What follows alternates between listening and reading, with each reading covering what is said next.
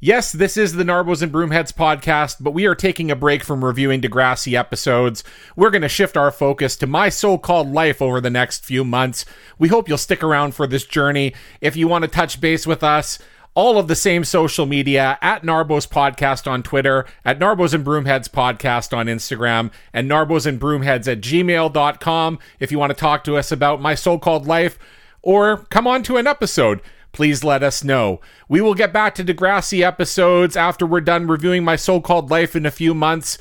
Don't fear though, if you're missing that content, we've got well over 150 episodes of Degrassi reviews for you. Head over to anywhere where you listen to your podcasts and go back into our history. Hope you enjoy them, and hopefully you'll enjoy our reviews of my so called life.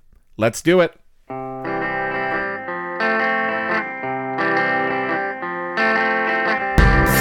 School's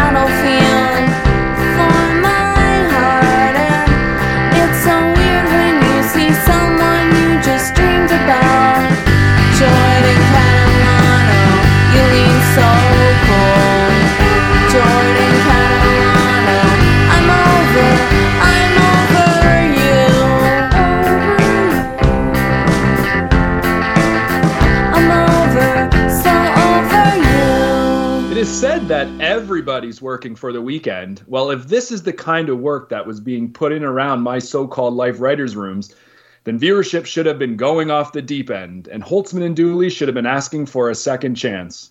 Tonight, we are discussing the 18th and penultimate episode, Weekend. And if the show knew it already wasn't getting a second season, then oh boy, did they uh, didn't offer up much here. but maybe I'm wrong, and maybe those here with me tonight will change my mind. And who do we have here that might want a piece of my heart? Well, we better start from the start. Who is here for the show? Come on, let's go to Toronto. Wow. Your favorite band is Loverboy, eh? No, but they did sing a song about called Weekend. so Like, is this is that Mike Reno uh, on the podcast? That's amazing. uh, you did not introduce yourself, by the way, host. I was going to hold that off till the end, keep Oh. people hanging around. My name is Tim, of course. Uh, not my first episode. And who is it on the west side of Toronto? Uh, it's Alan. Hi, everybody. And uh, I did not dislike this episode, but it's certainly the hijinks episode of the season. And uh, there's a few things that are a little uh, inexplicable. So we'll get into it. Uh, let's go to Regina. Hey, it's Arlo coming to you from Regina, Saskatchewan, Canada. And uh, I didn't mind this episode. I found some interesting little uh, Easter eggs to talk about. I don't know that it's uh, plot wise, it's the most uh, driving episode, but I think we'll enjoy it. And uh, we once again have a special guest uh, here to help us talk about everyone's favorite show, My So Called Life. Uh, Stacy from New York. Hi, everyone. Thank you for having me back. It's very applause, exciting. applause, applause. Uh, so we're having like a podcast get together, and I think Arlo's the only one missing. I'm so sad. yeah. Everyone is in Toronto. Yeah. We even got the Newfoundlanders. Yeah, it's gonna be. Yeah, they're coming in. We're recording this on the 23rd of June, so in on the 24th. Uh, Ted and Barry, Courtney's coming down. Tim's coming into the big city. We're going to the Yeah. Toronto Blue Jays game. Huh? I don't know what to tell you. Stacy, do you like that last part?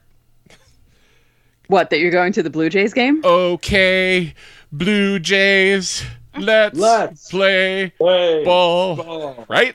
No? I mean, I would go to a Blue Jays game if I was in Toronto. Yeah, right? There you go. Yeah. Uh, yeah, so that's what we'll be doing, and then uh, some of us will be tra- partic- er, partaking in the big wrestling shows. Very exciting stuff. But basically, that's why uh, Ted and Barry and Courtney aren't here, hey, because they're all in travel mode at Yeah. the moment.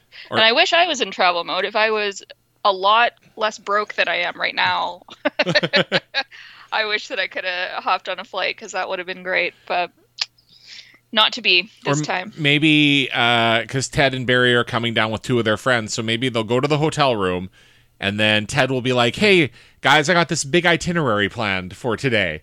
Are you excited?" and then the other three will be like, "Let's go get some booze. We'll be right back." You mean they won't be excited to go to the Retro Museum of Toronto? no, no, they will go and spend the whole day getting booze, and they'll come back, and Ted will be very upset with them, and then he'll get drunk. but anyways, I don't want to spoil Embar- this episode. embarrassingly, embarrassingly drunk. Yeah. I hope. yeah. So, and giggly. yep. So we are here to talk about, as I mentioned, the penultimate uh, episode of this series. This is episode 18, titled "Weekend," written by Winnie Holzman and Adam Dooley, directed by Todd Holland, who also directed uh, the Life of Brian episode. So, I mean, in my world, one good one, one stinker. But I guess I may have my mind changed as we go here. I mean, it's interesting that he is directing the only two that aren't narrated by Angela, Yes. right? Yeah. Very much so. Yes. And uh, I think That we was did. his- we, That was his one thing he had to do before he directed. He said, "Listen, I will only do this. That girl doesn't narrate." Fuck Angela. So anyway, it was um, uh, as we talked about rankings, it, it rates as an 8.4 on IMDb, which you know I, I'm I'm kind of showing my hand a little bit that I don't agree with, but on Slant Magazine ended up rating it at ranking it as the 17th best episode about 20 years later, which which was one worse than Halloween, and I must say. So, given the lead, I actually preferred the Halloween episode because I just think it had a little bit more. It, it, I don't know. This episode to me just is pure, pure trash. for Wow. what this show is. Okay, everybody. Well, Well, for what Jeez, this show is us how you trying really to do, feel. it just isn't the show. This episode, it just doesn't seem to fit into the world of the show. At least with Halloween, we were kind of led to believe that it was being silly for silly's sake. This one, I don't know, leaning on the parents just doesn't do it for me. I would argue that they did not know that the show was going to be I'm sure they did it. canceled, uh, and I'm sure, like, if they did, they wouldn't have wasted uh, an episode on something that was fairly inconsequential here. well, we advanced two plot lines in this episode, like barely.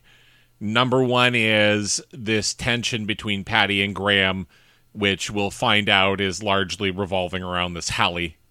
And the second one is Angela and Rayanne and the tension there because Rayanne got that Jordan dick and so now there's uh I mean, you'd like to say there's some fallout. There's not real fallout, right? Like we don't really address it. Uh but but they are brought together and so there are things. Uh but I, I would argue that yeah, like neither thing takes up a lot of time. There's a lot of hijinks, and uh, yeah, we'll we'll Yeah. uh, and and a also show like this doesn't have hijinks in it. It's just not. This isn't the type of show that you should say has hijinks. Well- Saved by the Bell has hijinks. I don't know about that. They spent one episode chasing ghosts and another another one chasing an angel. So That's fair. right, so You know what? That's fair. Yeah, I mean, I, I will say, like, I, I enjoyed it more than you. I didn't I didn't love it. I didn't think it was a critical success, but I I enjoyed it. I was entertained. I do think that we are totally correct that we can bang this one out in a single episode. So, Which is what we are going to do tonight. Stacy, did you like this one? Eh.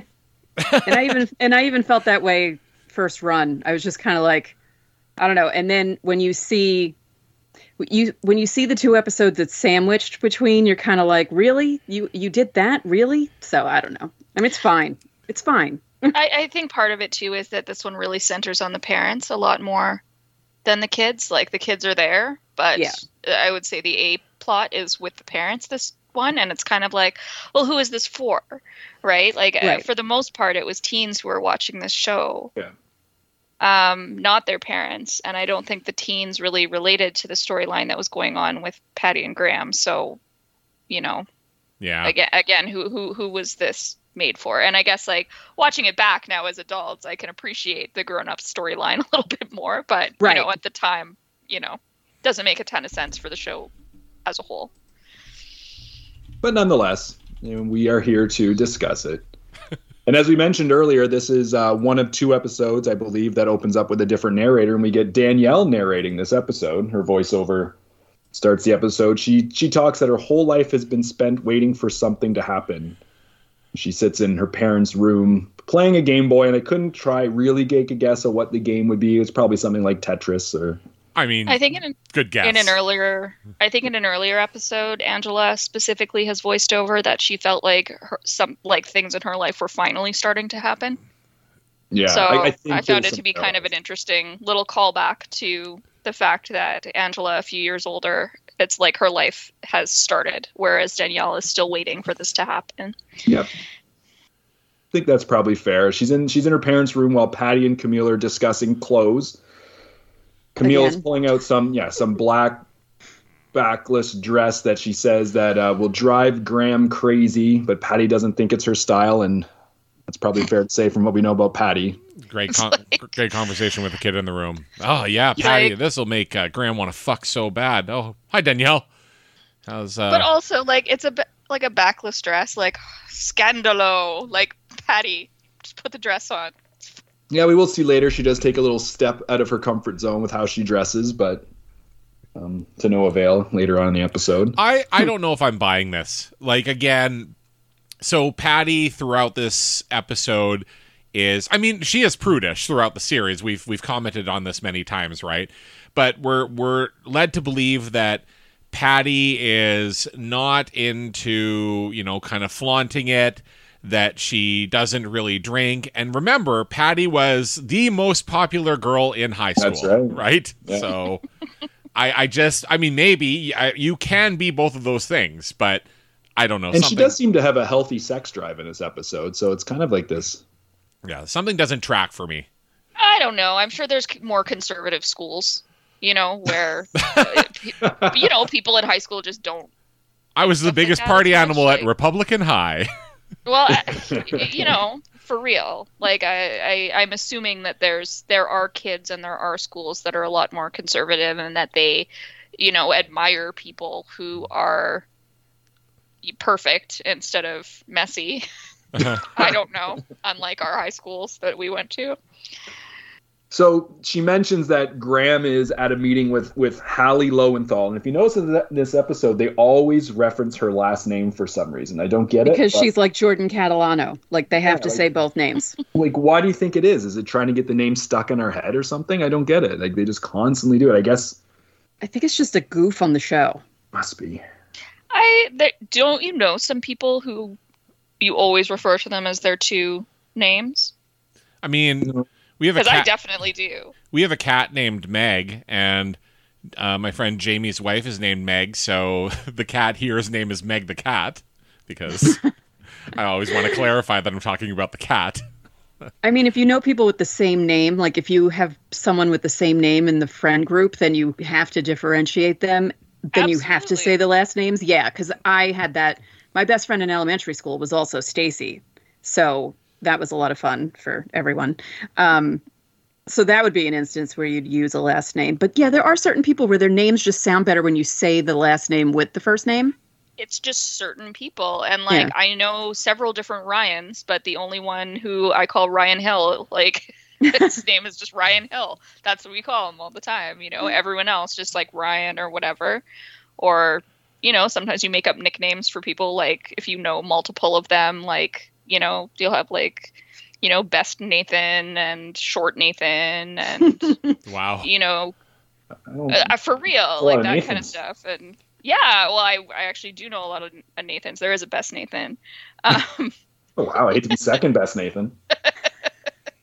Never be Runner the up. other Nathans are nice, but there's best Nathan. But then there's just certain people that you just attach their last name to their first name, and that's just how it is with those people. I'm not sure why.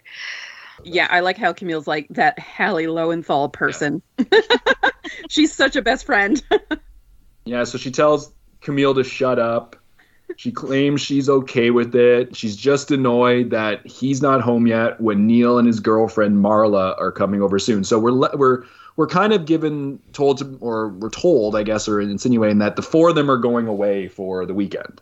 Camille can't believe that Neil and Marla have been together for six years. We know that Neil is a bit of a punching bag for Patty and uh, Camille and pretty much everybody. I guess he's a little bit uh, bit of that friend, I guess, because Patty says it's like a prison sentence having to be with Neil for for six years. Yeah, but also the only person in their universe who can fix a stereo. Uh, so, and by fix I mean put the wires into the speakers. So, I feel That's like we can also kind of uh, imagine how this trip came about. You know, Patty said something like, "Well, let's go away for the weekend, just the two of us. It'll be fun," or something. And then Graham like goes out with his brother and comes back, and he's like, "Oh yeah, you know, I invited my brother." And Patty's like, "Great." and that's exactly yeah.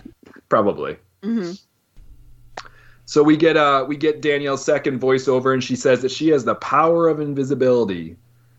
Um, suddenly, all of a sudden, though, that that power she has of being invisible disappears, and Patty remembers she's there, so she tries to send Danielle to the kitchen, but Danielle says that Angela and Ricky kicked her out of there. With a very Patty specific request. away. Patty tells her, "Go get some fruit Go- from the kitchen." Go get a piece of fruit. yeah, like, that's not something that my parents ever told me to do. I don't know why she didn't just say like, "Go play your video game in your room Yeah. Well, Yeah, here's like, the just say thing: go to or in the living room." Like, why is she standing in her mom's room? It doesn't There's make more than sense two to rooms me, in but this that's house. okay.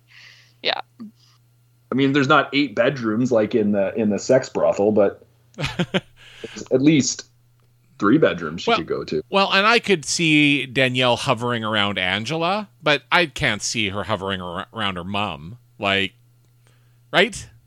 I doubt it. I mean, maybe, but Yeah. So Danielle then claims that her life is just different people kicking her out of different rooms, which I thought was kind of funny.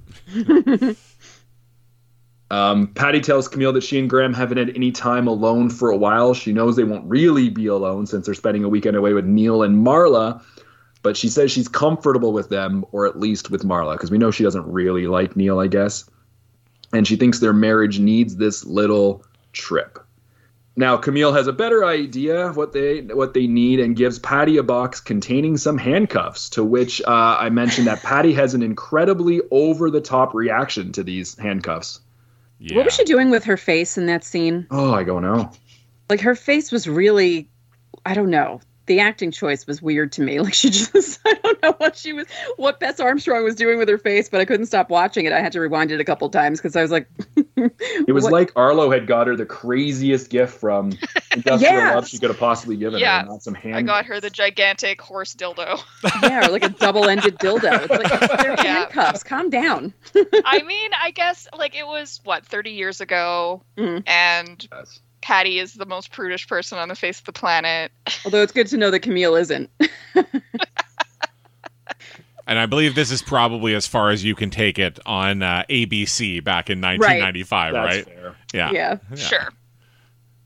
Now, I kind of got the sense that Camille was kind of offering up her own clothes because at one time she said the green like lingerie thing. She said you should try this. I got this from the catalog. So, like, are they sharing clothes right now, or did I just mishear that? Maybe anyone realize? Like, I don't feel like Camille and Patty would sort of be in the same size range for clothes, Hmm. but whatever. I guess that's just neither here nor there. So we have Danielle going to the kitchen where Angela immediately tries to send her back to Patty's to help pack, which I thought was kind of funny again. Uh, Rayanne calls asking, or so then there's a phone call. Pick it up. It's Rayanne. She's calling. She's asking for Ricky, um, which he tells her not to put them in the middle of her fight with Angela. Like you can see, Rayanne's just trying to get some attention right now, trying to get the lay of the land with Angela, even though she knows that uh, you know they're not really talking. So this is her way to kind of, I guess, check up on her. Well, obviously, like you're not going to call someone at someone else's house just to chat. Mhm. Like I think it's pretty clear Rayanne has ul- ulterior motives of calling Ricky at Angela's house. She could just not call. So we get uh, Camille leaves, and then Patty um, comes in and gives Angela some shit for kicking Danielle out of the kitchen because she wants to make sure that she knows that if she leaves them alone, uh, that she is in charge of Danielle and that uh, she needs to take this responsibility because last time they were alone, she put Danielle in a dryer. But Danielle asked to go in the dryer. So, But yes, but Danielle said she wanted to go in a dryer. Yeah. So So what's the problem? Agreed. now Angela says nothing will happen, but we like the thing is we seem to lose sense of time of some of these things Angela has kind of just done. Like she just runs away sometimes and goes to abandoned warehouses and Fuck No. parties. Yeah. fuck parties and you know just all of a sudden Jordan Catalano's in the kitchen at like eleven o'clock at night eating some cheese. Like I I it seems like she the parents seem to have short term memory loss on on what um Angela is maybe. I don't know. I I, I would whatever. I'd like to argue that in the grand scheme of things, Angela isn't that bad a kid. Like I guess. right? Like she she doesn't really drink, right? She doesn't do a ton of drugs. She doesn't steal. She doesn't get into fights. Uh, you know, she's typically like she's run out of the house sometimes, but she's typically at home. She doesn't go on Yeah. sc- a lot of school nights. Like I, I'd say not bad. Well, and she's typically told her parents when something's wrong. You Yeah. know, That's eventually. Yeah. That's true. She does get end up fessing up most times. So she says nothing will happen. It'll just be her, Danielle, and Ricky hanging out all weekend. So what could possibly happen? And there is your foreshadowing What could possibly go wrong? of the hijinks to come. Uh, Angela comes in yelling at Enrique what he wants for dinner.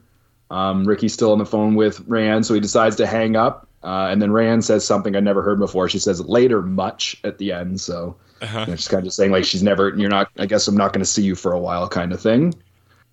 Uh, we get a flip back to Patty who stashes the handcuffs under a pillow and, uh, on the bed as Graham comes home and tells her he's late because Hallie Lowenthal had car trouble.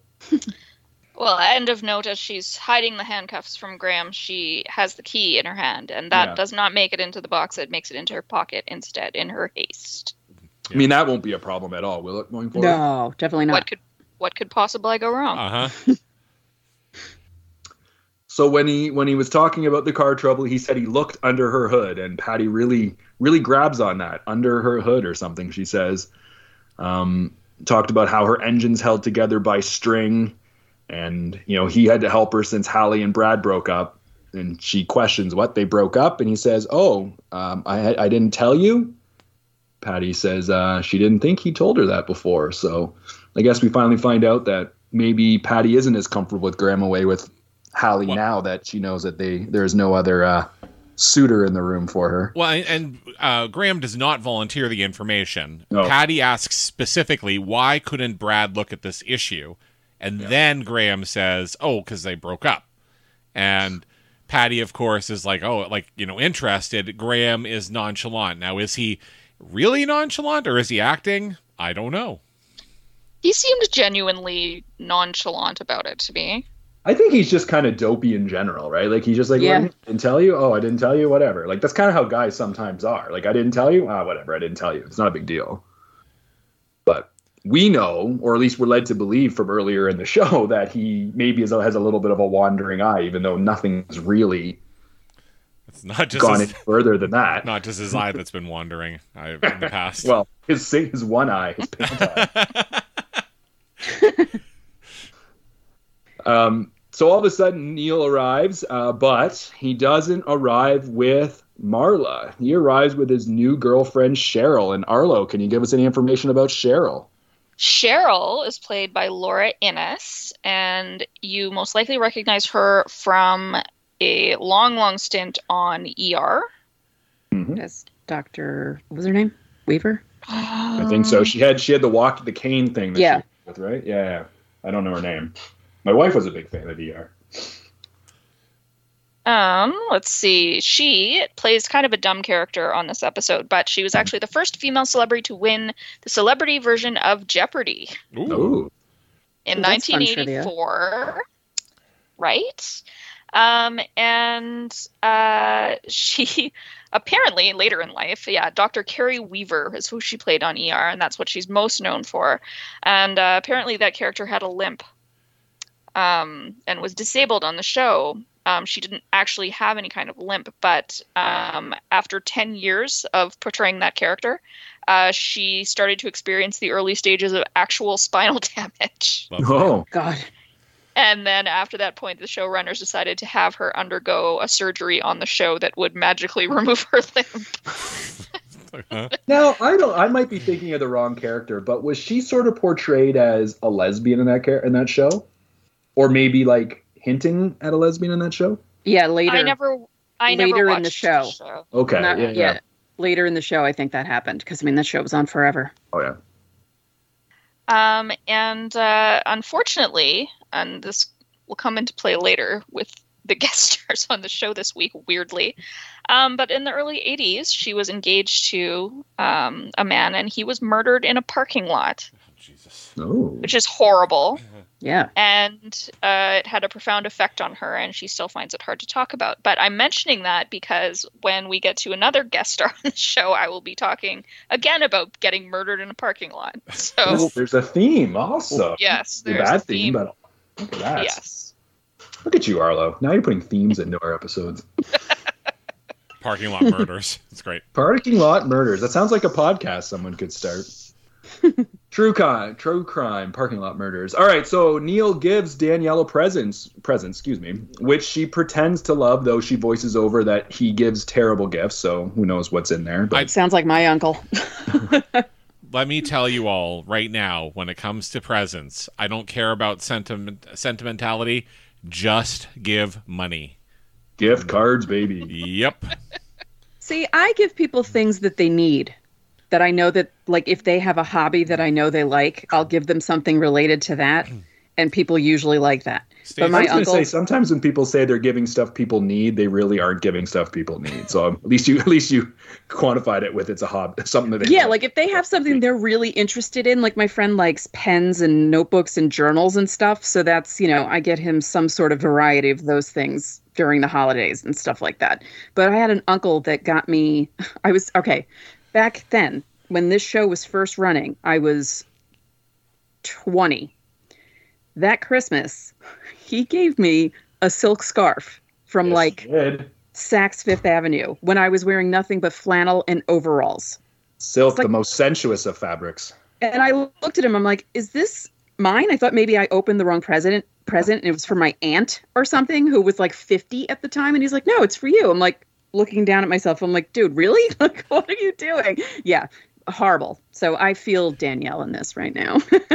Well, if you ever get me a present, Stacy, there's something that I always need.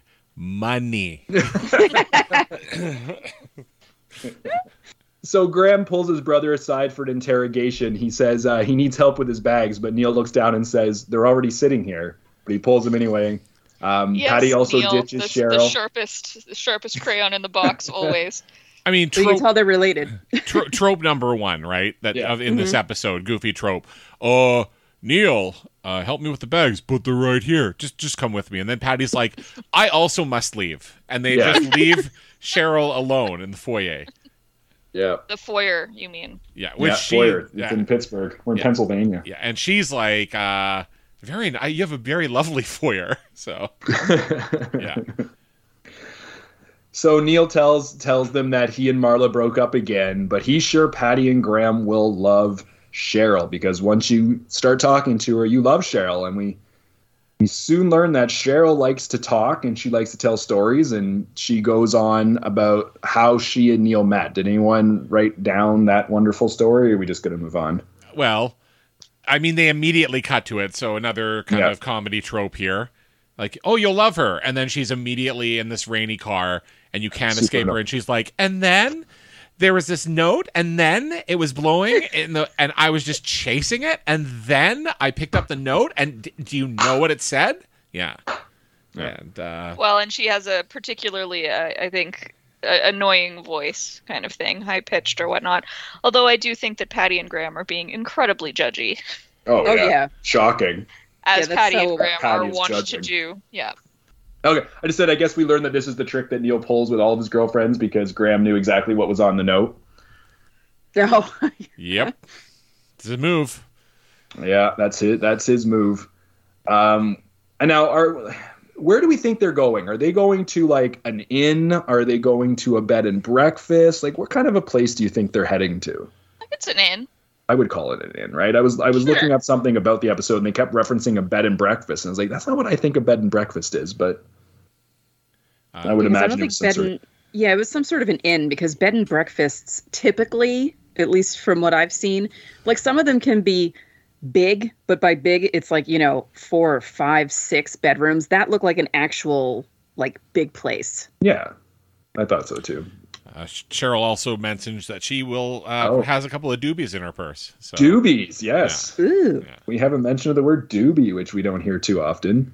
and and just to mention right now, like, can we all agree that it's pouring rain when they're in the car?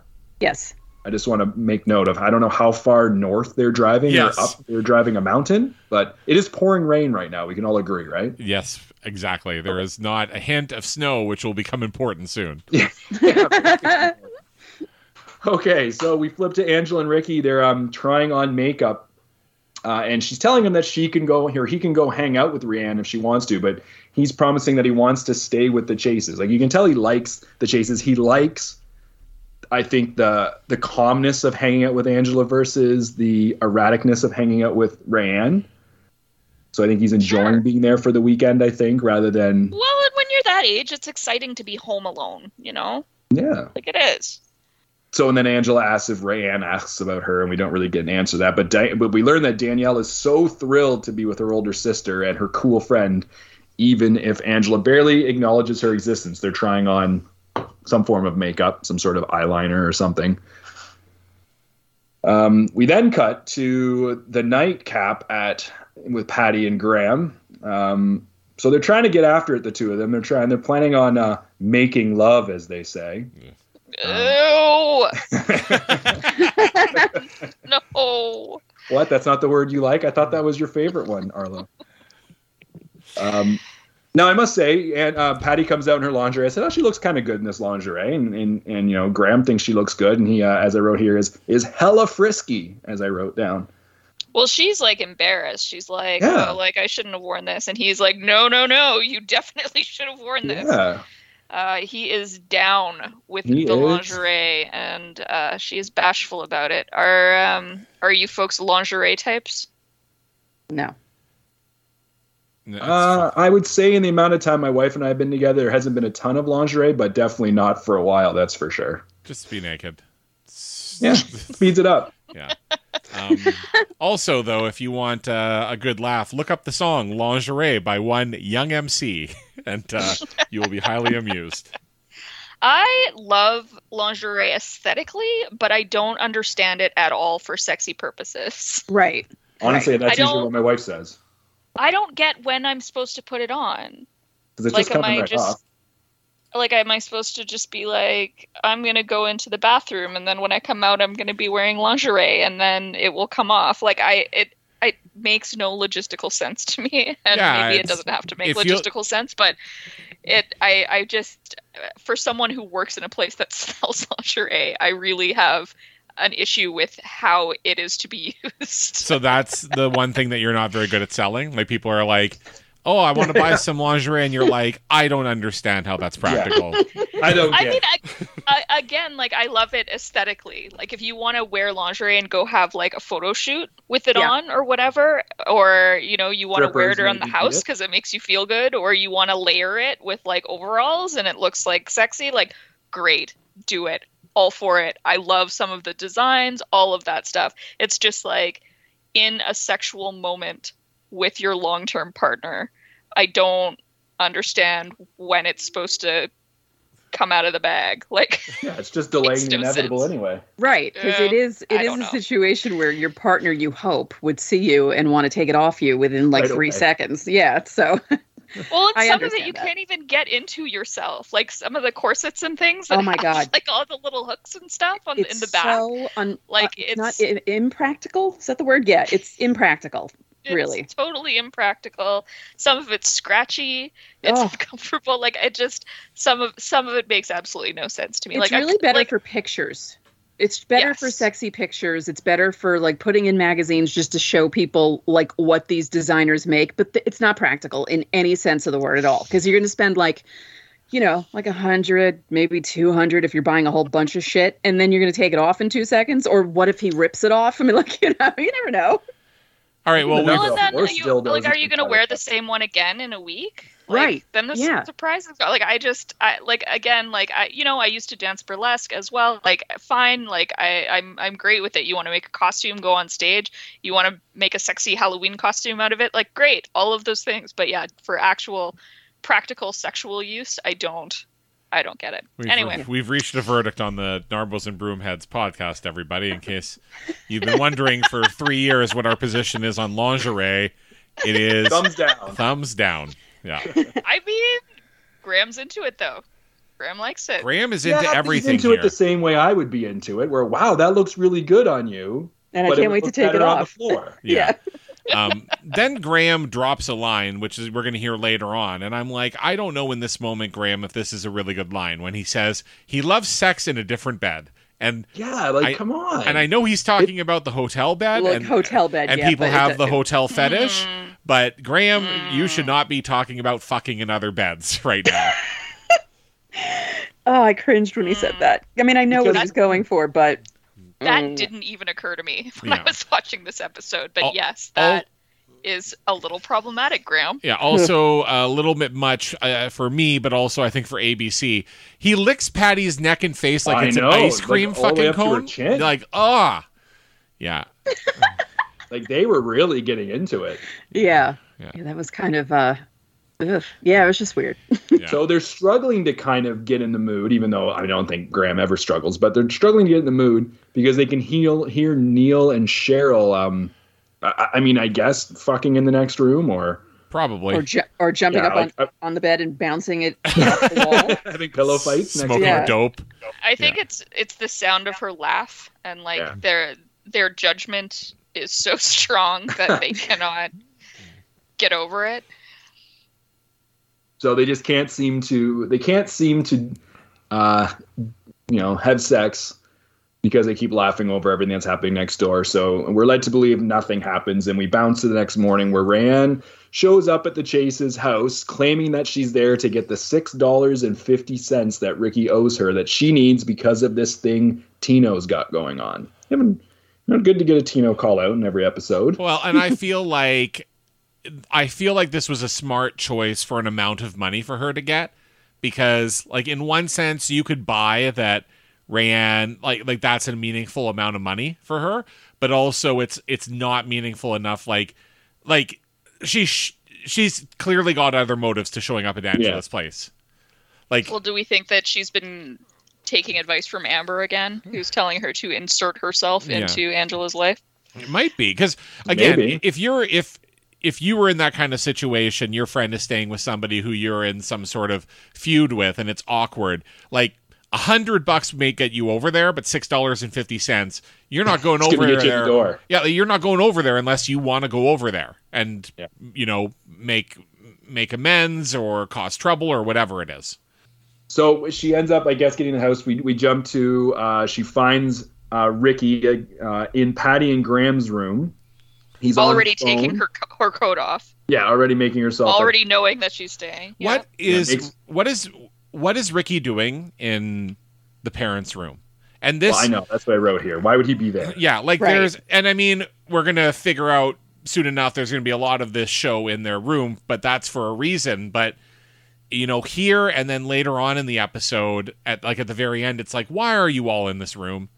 Yeah, because Yeah. I mean, I don't know about you guys, but most of my friends' parents' rooms were off limits. Hundred percent. I was just gonna say, like, you Yeah. weren't going in parents' friends' rooms just without, you know, agreeing the that we're gonna only do this to be reasons. I can think about it is if like it's more comfortable to watch TV in that room and since they're not home Angela's like well let's just like sprawl out on my parents bed and watch this movie Right. or when they were trying on makeup maybe they were trying on Patty's makeup in her room I actually didn't notice what room they were in when they were doing that but those are the only two options I can think of Yeah, because I mean, really, um, I can remember what all my friends' bedrooms look like growing up, but don't really remember what their parents' bedrooms look like because I hardly ever went into them. And the only time I did go into a friend's bedroom, uh, f- parents' bedroom, it was for a very bad reason. Um, Now we know that we know that whoa, whoa, Ricky's whoa, whoa, talking. whoa, whoa, whoa, whoa, whoa! She told the story already. this is the first time she's told this story. I'm trying. What? You've referenced this before, Stacy. I think I did. Yeah. Remind Yeah. remind uh, the listeners, not me. I remember, but the listeners might not. Uh, we found like old 70s porn. We were like Yeah. seven. Oh yeah, Yeah. It came up when they were watching the porn the other time in that's the room. right. Okay. Yeah. Yeah. It was, ugh. God, it was like 40 something years ago, and I still remember it like it was yesterday. So much hair so much hair. everywhere. I mean, I guess Ricky's sitting and talking to um Mr. Katimski on the phone, which is maybe why he took the phone call in there. Um, you know, it's nice to see that Mr. Katimski is looking out for him, right? It's not like if his aunt and uncle ever called him or there ever was any sense that anyone cared where he was, but Mr. Katimski cares. So that's good. I mean, that's at least a little connection to previous episodes. Rayanne jumps on the bed and she says she'd love to spend some time in this bed because, as Graham said, she loves sex in a different bed. And cars. and in this in classes at school, Yeah, that's right. yeah, et cetera, et cetera. Not that there's anything wrong with that. I'm just saying. Yeah. No. So Ricky reminds her that he's staying here the whole weekend, so he can't hang out with her. Uh, she asks again if Angela asks about her. So every time she talks now, she's going to ask if Angela asks about her. But Angela also asks if Rayanne asks about her. So you know that they kind of miss each other. They miss the attention they get from each other. But, you know, with everything that's happened, they just don't feel like they can be around each other. So they still are interested in each other um, by the questions they're asking. But all of a sudden, Rayanne finds the handcuffs and uh, wonders if Graham and Patty have been putting them to good use. And she decides to handcuff herself to the headboard. Without making sure that the key is around because because Ricky suddenly Because realizes the key is missing, and we get hijinks. Yeah. So she also, Well- as she's doing this, like, you know, plays out a scene of Angela's parents fucking. So when, Yeah. she, when, she, when she Yeah. finds the handcuffs, she she exclaims, "All right, Graham," which is great because, of course, you would not assume that these were Patty's.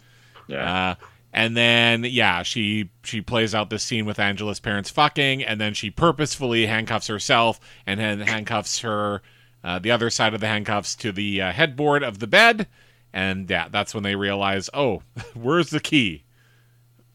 So realistically, pretty much all handcuffs have I mean besides actual police handcuffs, but like all novelty handcuffs for the purposes of Just sexy this? stuff. Yes, they have a catch on them, so you can actually Yeah. get out of them without the key.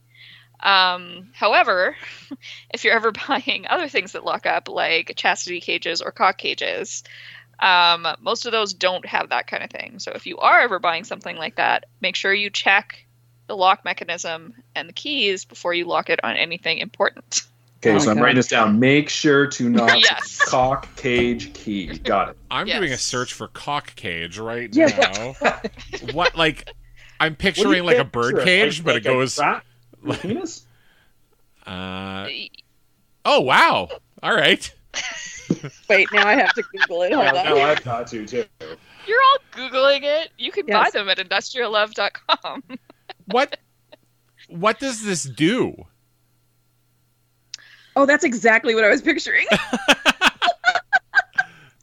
Like what? It's like a it's like a chastity device. oh, Oh my goodness, yeah. Oh, I'm actually seeing pictures. It's also Wow. known as a rooster cage. you can buy them on Amazon. They get really fancy. We have like Bluetooth ones and everything. At uh, What would the Bluetooth do? yeah. it like can be like locked and um, unlocked using your phone and stuff. It's like the app for my car. Holy shit. All right. Can I turn the air conditioning on in it too? Oh my god. Interesting. All right. And anyway, yeah, most Well, of those anyway. don't have like a, a safety. Don't catch, have so- don't lose the key. Yeah. Well, and check check to make sure the key works in the lock before you lock Yeah, it on. before. Or you're going to have a very embarrassing um, experience either having firemen come to unlock it for Yeah. you. yeah. or make sure you have wire shears in your in your Oh yes. Yeah. Yes. Okay, so Patty, we we go to the uh, the inn. Patty's calling Camille, and she's whispering like a child in trouble, um, and asks her to go to the house to check on the girls. But really, she wants Camille to make sure the handcuffy things get hidden in a safe place. because they're So- so, scandalous. So we've learned that Patty can't even talk to her adult friend like an adult. She has to talk to her like she's a little child. Well, it's weird because on the one hand, it's like who gives a fuck if they find find the handcuffs, right? Like really, who gives a shit? But then on the other hand, they did find the handcuffs and have gotten themselves into trouble with them. So In a matter of seconds. yeah, So we there the uh, Graham and Patty are heading down to breakfast and they see Cheryl and Neil arguing about her crazy beliefs, and they're in this big argument. It's not her spirituality or anything about like politics or whatever. They're they're arguing about the 1971 Pittsburgh Pirates not being as great as Neil thinks. All right, so Stacy, I I didn't look anything up here because I figured you might be able to uh, lend some perspective to this conversation. Uh, nope. Okay. Well then, All right. Well, I knew Why, the what- ball players she talked about. Willie Stargell was a legit. Roberto Clemente was legit. But Yeah. after that, she said the roster got pretty thin, which might be very true. I don't know. Yeah, I should have looked that up on Baseball Reference, but I'm I'm not f- that familiar with the Pirates pre the We Are Family team in '79 that won. It's it is hard to imagine an era where the Pittsburgh Pirates were a good baseball team, is it not? Like I know been a it's long been time. it's been so long that yeah, I mean '79 was the last time they won the World Series. They and- lost to the Braves in 1992 to go Mhm. when the Jays beat the Braves in the World Series. So Yeah. maybe that was the last time they were good, really good. Uh, yeah, and they made the wild card like ten years ago, I think. Maybe. Yeah, something like that. yeah, but they've been pretty fucking rotten like nonstop for what, 25 years? Oh yeah. Oh, more than that, yeah. Yeah. yeah, it's bad. Uh though like I would if, yeah, yeah, nicest stadium in the league probably. If not top 3. Yeah. So um, yeah, I guess we're led. We're supposed to be led to believe. Here's another one of the little silly tropes that they're actually arguing because they don't like each other, and Neil is going to break up with her, but in fact they're actually arguing about something different. Um, Patty, in her infinite wisdom, suggests that they all go ice skating. So here we go. Hmm. As I mentioned before, unless they've been driving up an incredibly elevated mountain, it was pouring rain not 24 hours ago. And now it's cold enough and frozen enough that they can go outdoor skating. Uh-huh. I'm Um, gonna say it's a mountain retreat. I mean, Sure, way up high in the mountains. Sure. Uh, okay, so Whatever. I mean, it's it's certainly mount like I don't even call it mountainous. Like it's not flat in and around Pittsburgh, but I don't think we're going up elevations that will change the climate. I'm I can't guarantee that. Maybe in the winter, uh, a little bit don't- more, but I don't know. They could have just had snow when they were driving up or mentioned how it was cold out and snowy, but whatever. Also, But this this this idea does not sound like fun. like Well, the two of them definitely don't want to go. The two guys don't want to go skating. no. I, I mean, there's two kinds of people when you go on vacation, right? Right. There's people who want to have an itinerary and have every moment planned out, and then there's people who just want to go with the flow. I'm not going to say there's only two people. There are people in between, but I'm in between. I'm in between I think I am. I think I am too. I like to have ideas, Yes. but I don't want it scheduled to every waking moment of my day. Right. One of the best vacations I ever had was seven days long. For the first three days, we did a bunch of stuff like touristy things, and the last four days, we did whatever the hell we wanted. And what we did was basically lie on the beach for four days and swim in the ocean. It was the greatest vacation ever. That's the way to do it. One thing I insist on is like a scheduled place to sleep because I have been on trips before where there was not a scheduled place to sleep, and that stressed me out quite a bit. That sounds like a nightmare. Yeah, that doesn't sound like a trip I would want. Yeah, like I, I need there to be a home base that's set, you know?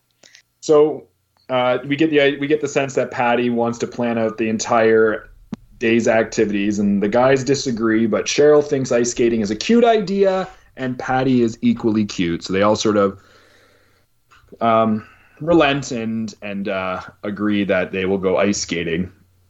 Well, of course, of course, Patty is this kind of person, right? Yes, Of course yeah. she is. Story tracks.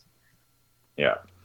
Uh, so we're kind of bouncing. We're going to bounce back and forth between the two sort of settings right now, and um, we move to Angela coming into uh, the bedroom and seeing Rayanne attached to with the handcuffs. Um, she says that the handcuffs belong to Angela's parents, and Angela denies this. And then Danielle comes flying into the room, refusing to leave a room in her own house. I'm not living. I live here. I'm not leaving. I live here. She says. So Rayanne and Ricky are trying to sort of cuddle in bed, trying to hide the handcuffs from her. And then we get a knock on the door, and Camille and Sharon show up. Um, as Camille's trying to sneak up to the bedroom to get the handcuffy things, Sharon mentions to Angela that she wants to show her her new jumpsuit. But Angela stops Camille from going upstairs by asking to talk about respect for elders and justice. Yeah, another trope here, Yeah, right? pure Like, teen talk. yeah, clearly just not wanting her to go up the stairs, like to the point where, and we're gonna we're gonna go through this whole scene, um, where it's just like Camille is stupid, I guess, because it's so obvious what's happening in all these next scenes, and Camille doesn't seem to be buying it, or she just doesn't give a shit. Yeah, yeah.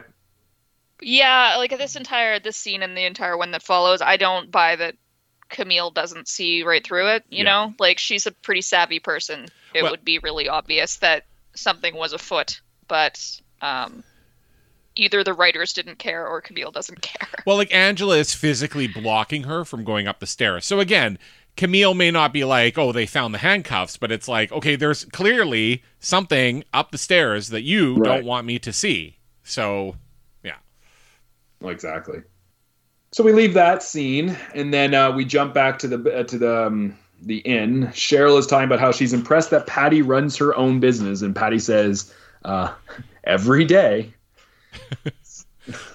Cheryl says it's something that she would love to do someday, and I, you know, I'm not I'm not here to, I guess, ruin her her um, thoughts, but I I would imagine she's not the youngest pup anymore to think that she's going to start her own business. But who knows? I guess she could in someday. That she says, or have a cappuccino cart. Uh huh.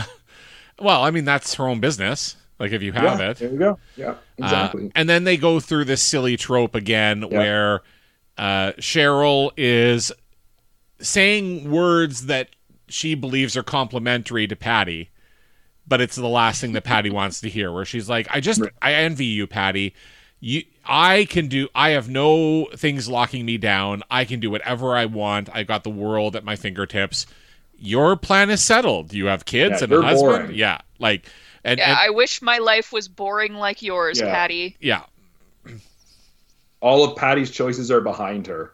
Cheryl thinks that it must be comforting. I think is what she said. yeah, Yeah. Yeah. So Cheryl is actually not being sarcastic. She's being complimentary, but it's, you know, it's not coming across that way to Patty.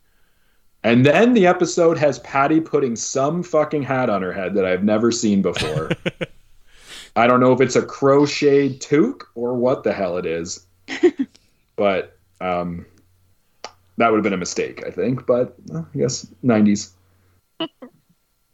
so Patty, Patty's trying to plan the whole day schedule, still continuing to try and do this thing, and then Cheryl, again, as you mentioned, she asked Patty to plan her whole life for her because Patty has all the answers.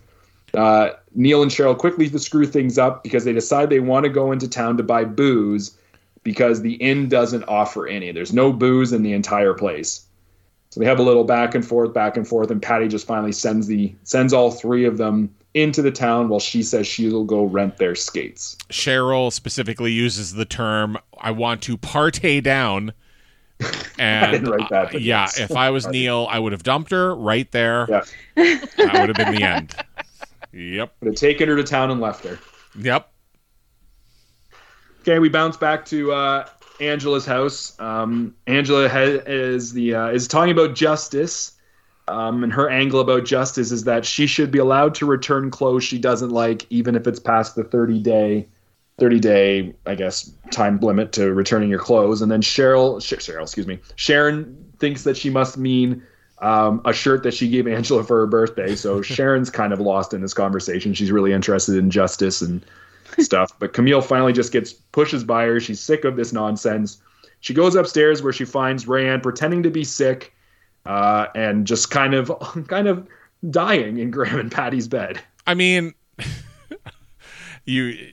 She's. I mean, pretending is, I guess, the operative word. But she's like, "Oh, I'm so sick." Oh, Water. oh my! And, and Angela comes in the room and she sees what's going on and is laughing and can't contain her laughter. And Ricky sees that Angela's laughing and runs over to her and is trying to hide. And uh, uh, Rayanne sneaking looks at Ricky and Angela and like winking at them, like, "Oh, I'm going to be. Oh, I just I'm dying." and Camille, Camille again. I, I cannot go with Camille buying all this. I think Camille is just like, you know what? Fuck these kids. Like, yeah. They're not Yeah. my kids. Yeah. because Yeah. because there's no way she's like, oh, she's legitimately sick. Like, there's no way. um, uh, according to my so-called life lore, I did. Get uh, they wanted to elicit a real la- real laughter from Claire Danes when she walked into the room. So one of the sound guys took off his pants and was standing there in his boxers when she walked in, so that she would be surprised and really laugh. Oh, Right. So the reaction is the legit reaction from her. That's So- why you see the characters I went back and watched. They're they're kind of smirking a little bit when she comes in because they know the boxer guy's in there. Because an, That's an adult male took his pants off around the kids. It's funny. Yeah, It's a joke. she Everybody- it was good luck. hilarious. Yeah. Apparently, Go to. Uh, yeah, you know, Camille's kind of skeptical. Sharon kind of catches on to what's going on.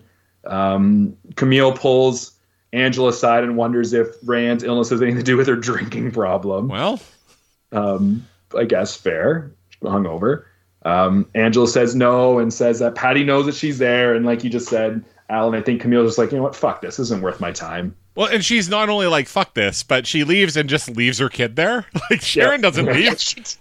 Sharon's there for the rest of the weekend. She's like, I don't need any of this shit.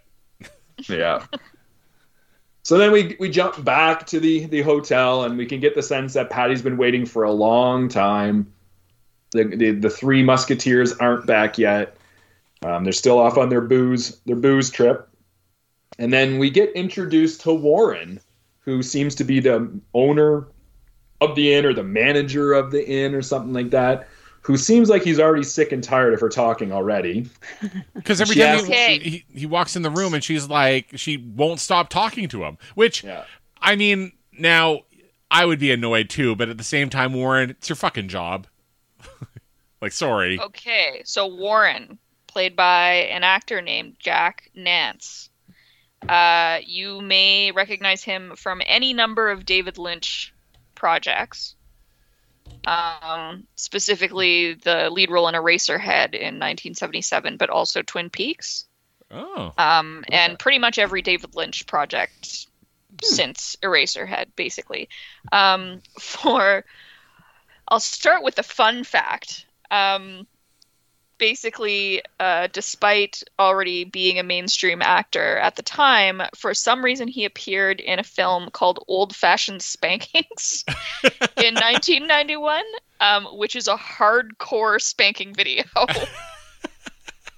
Nice. Go, Warren.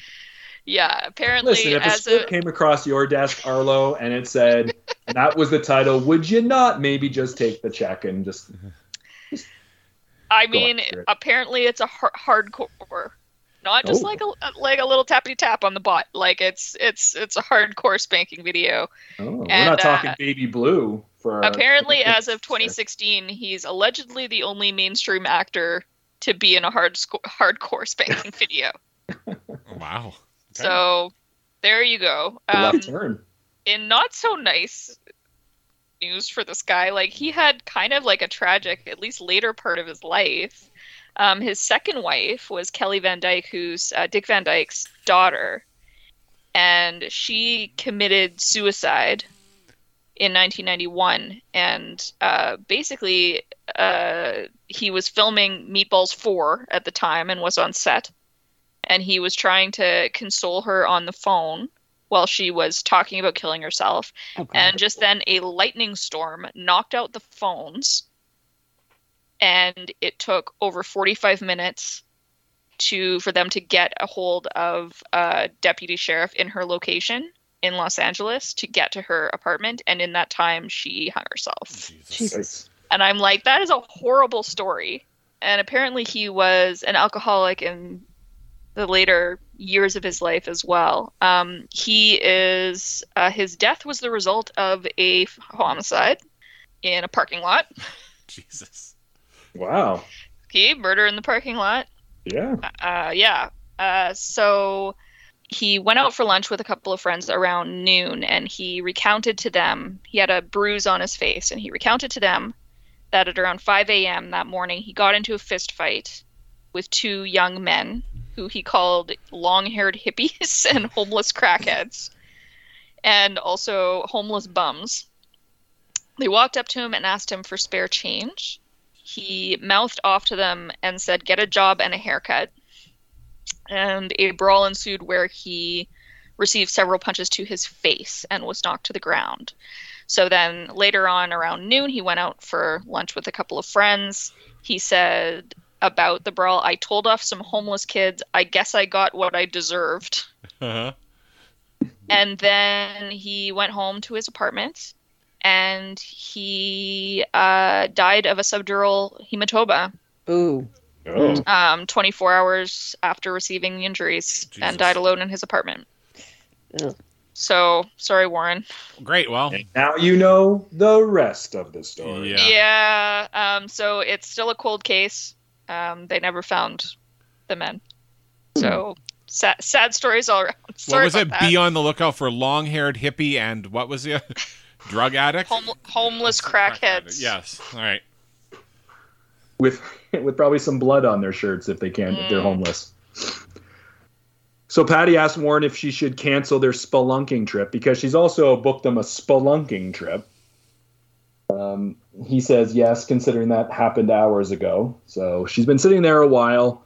She sees a romantic couple coming in who are making out, um, who seem to want to go ice skating, and Patty's just getting kind of grumpier and grumpier. Well, they have come back from ice skating, Sorry, which has yes, made them come back from super horny. So they are yeah. practically like getting it on in the this main area of the inn or whatever, and then they smile at Patty and leave, and then Patty looks longingly at the skates and Skates, is like, yeah. "Oh, we could have skated and then fucked too," and uh, yeah, Yeah, so she's looking longingly at the skates, and then we head to commercial. We get our um, my so-called life bumper, and uh, and then we're actually gonna end the episode there. yeah. I said earlier we were what going have to do everyone thought so far about this episode? I said we were going to do this in one shot earlier, everybody, but I lied. It was a joke. so funny. So Hi, anyways, Jenks. Yeah. Sorry, it's my fault because I had so many fun facts about the guest stars. I mean, it's what we said it was, right? Like nothing, nothing monumental has happened so far. There's a lot of mm-hmm. tropes in this one. There are scenes where I'm like, come on, like, again, I get trying to be funny, but going out of the realm of how people would realistically believe, like the scene with Camille, doesn't track for me on this one. Um, but you know, we we were talking about. Uh, I mean, we normally talk about Degrassi on this podcast. They've thrown in like goofy episodes in between serious ones, right? Like Claude kills himself, and then like Dwayne has AIDS, but then in the middle they all they all sneak into the school to find the savages, right? Oh, hijinks, Right. So, Yeah, so I think sure. sometimes it's just maybe the network's like, look. Like we want to have fun sometimes when we watch these shows too. So could you just throw a fun one in? I don't know. Yeah, I guess there's just so much with the parents in this episode. I think it's just like, uh, like I think it was Arla said, being like, "Who's this show for?" It's not for people that want to watch the parents. They're just caricatures of themselves almost in this episode. Maybe that's why I don't like it. I don't know. I mean, it's fine, but like you said, you know, even at the time, I didn't really care about the parents. like, they didn't need to be the A plot. Like, you know, some shows have an issue with doing the wrong A plot and B plot, and I feel like the parents didn't need to be the A plot. yeah, I agree with that. All right. So let's say our goodbyes. So if we start, let's go. Uh, let's start with our guest host today, Stacy, out in New York. Ah, yes. I'm here in rainy, dreary New York. It's horrible. Um, you can follow me on Instagram at srgotts, uh, Twitter at Stace Gotts. I'm also on Bluesky now because Twitter is a hellhole. Uh, I'm Stace Gotts there as well because it's just easy to do. And um, you know, if you like baseball, you can watch my podcast on YouTube. Just look up Locked On Yankees. We just passed 3,000 subscribers on YouTube. I'm very happy with that. Yeah, nice. Yeah. Mm-hmm. Um, am I sending it to Regina? Sure. You can follow me on Instagram at A R L O E S C O T T. And uh, let's throw it to Toronto. And if I really want a cock cage, where do I go for the best cock cages You- in Canada? You can go to industriallove.com. This is very exciting. Uh, hi everybody, I'm Alan. Uh, slip with five eyes or slip on all of the uh, on all of the social media. And uh, this podcast is at Narbos Podcast on Twitter, at Narbos and Broomheads Podcast on Instagram, Narbos and Broomheads at gmail.com if you want to write us. And I do another podcast called Super Hits Podcast, where we talk about a different uh, single from the 80s or 90s, usually. Um, though Barry was on most recently and had us do Paradise by the Dashboard Light by Meatloaf. It was quite the time. So uh, go and check that one out if you like. And back to our host. And I'm your host, Tim, at uh, folly underscore T on Instagram. And uh, let's just see where this hijinks and uh, handcuffy things take us next week. So for all of us at the podcast, later. See ya, Bye. baby. Well, I just said I was Georgia my love. I would never do my homework would stay up late and dream about Caroline. I would never my house. Maybe I would. I would walk around the cafe cut. Just to get caught my dreams. Everyone thinks I'm so good.